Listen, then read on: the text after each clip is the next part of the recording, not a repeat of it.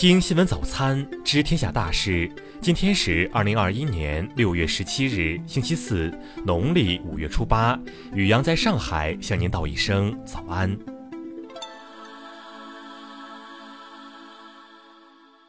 先来关注头条新闻。近日，上海一家政服务有限公司发布了一则应聘信息，引发热议。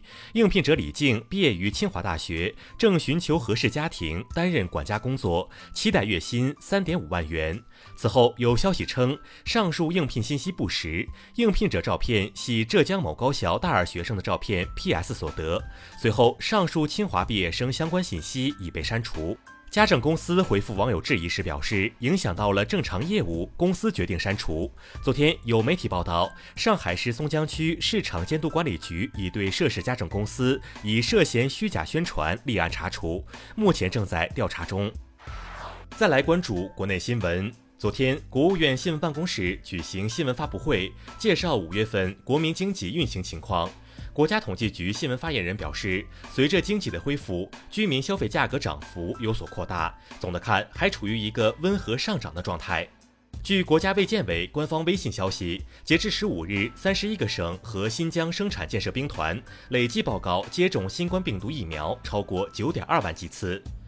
七国集团峰会日前发表联合公报，其中包括涉台内容。国台办发言人马晓光昨天表示，敦促有关国家不要向台独势力发出错误信号，以实际行动维护台海和平稳定。由公安部督办的“一零一八”特大跨境电信网络诈骗案集中公开宣判，九十八名被告人被判处十二年至一年不等有期徒刑，被判处罚金共计两千四百余万元。广州市昨天发布通告，解除对联合街封闭封控区域管理。解除封控后，仍需落实人员查证、扫码、测温等防控措施。重庆市教委发布通知，禁止公办普通高中招收复读生，同时强调，对执行不严的学校将给予严查严处。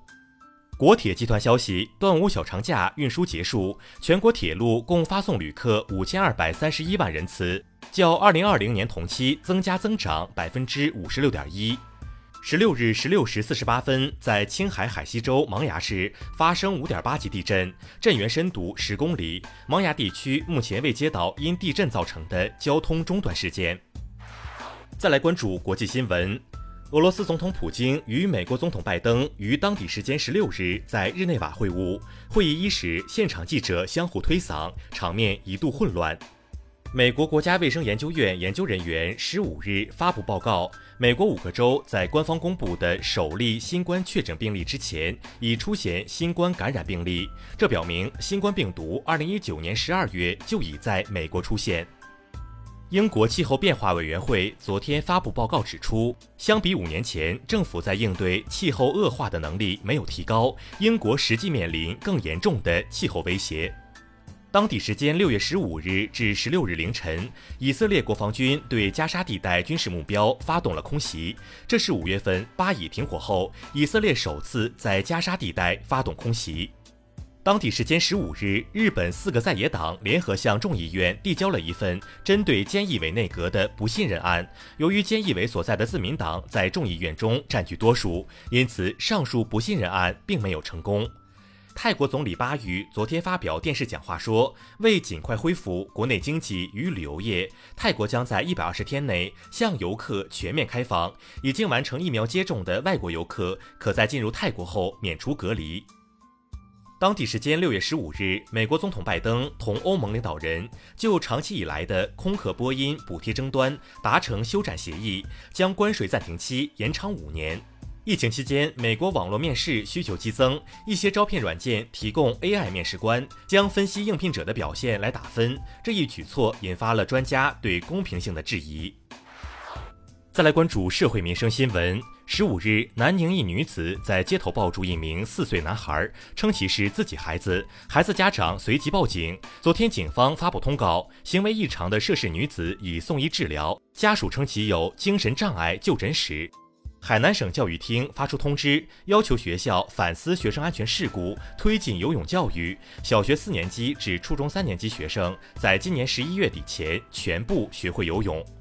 十五日，一微博 ID 名为“大象旅游团”的网友发布一则图文信息，要为云南北迁大象征名。云南林草局表示，他们对此不知情，从未发起过类似活动。六月十日，自约翰内斯堡至深圳的国航 CA 八六八航班发现确诊新冠肺炎旅客三十二例。昨天，民航局向其发出熔断指令，暂停运行四周。统计显示，今年已经有九百四十五家商业银行网点关门歇业，而去年一整年有两千七百九十个线下网点被撤销。再来关注文化体育新闻。欧足联宣布，奥地利球员阿瑙托维奇因在与北马其顿的比赛中有种族主义言行，对其施以停赛一场的处罚。在欧洲杯法国与德国的比赛中，德国队球员吕格迪疑似咬了对方球员博格巴。目前，欧足联正展开调查，如情况属实，吕格迪将被逐出本次比赛，并面临长期禁赛处罚。二零二一年男篮亚洲杯预选赛开幕，中国男篮在 B 组首战中以六十六比五十七战胜日本队。近日，有爆料人称，长沙机场按接送明星的粉丝数量向节目组收费，超五十人交三千元。空港关联公司人员回应称，该款项用作维续管理。以上就是今天新闻早餐的全部内容。如果您觉得节目不错，请点击再看按钮。咱们明天不见不散。